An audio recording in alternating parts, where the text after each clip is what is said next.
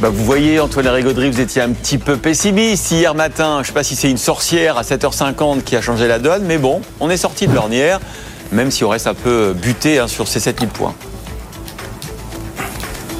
Oui, tendance encore bien bien indécise ce matin, parce que d'un côté, il faut bien reconnaître que les taux continuent de s'apaiser sur le marché obligataire, les valeurs de croissance en ont un peu profité. Hier, le luxe s'est bien réveillé, notamment on a vu une belle hausse pour L'Oréal, mais en bas, on reste plombé par des valeurs cycliques qui ont un peu plus de mal. On l'a vu avec la déception sur les résultats de Legrand hier, et l'énergie aussi avec Total.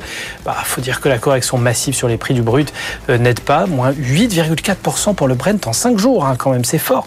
On est à nouveau sous les 80 dollars pour le brut de mer du Nord au plus bas depuis cet été.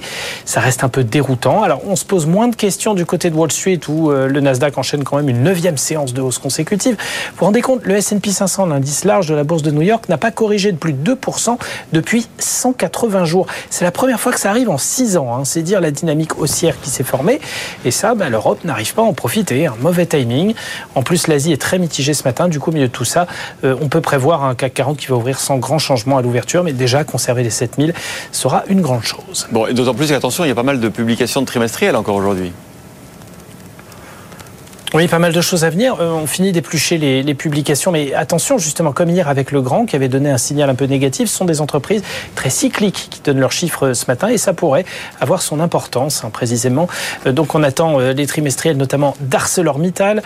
on se souvient que quand même les craintes d'une vague de profit warning généralisée étaient nées de son ancienne filiale hein, spécialisée dans l'inox, Aperam. C'était il y a quelques semaines, et ça avait fait grand bruit.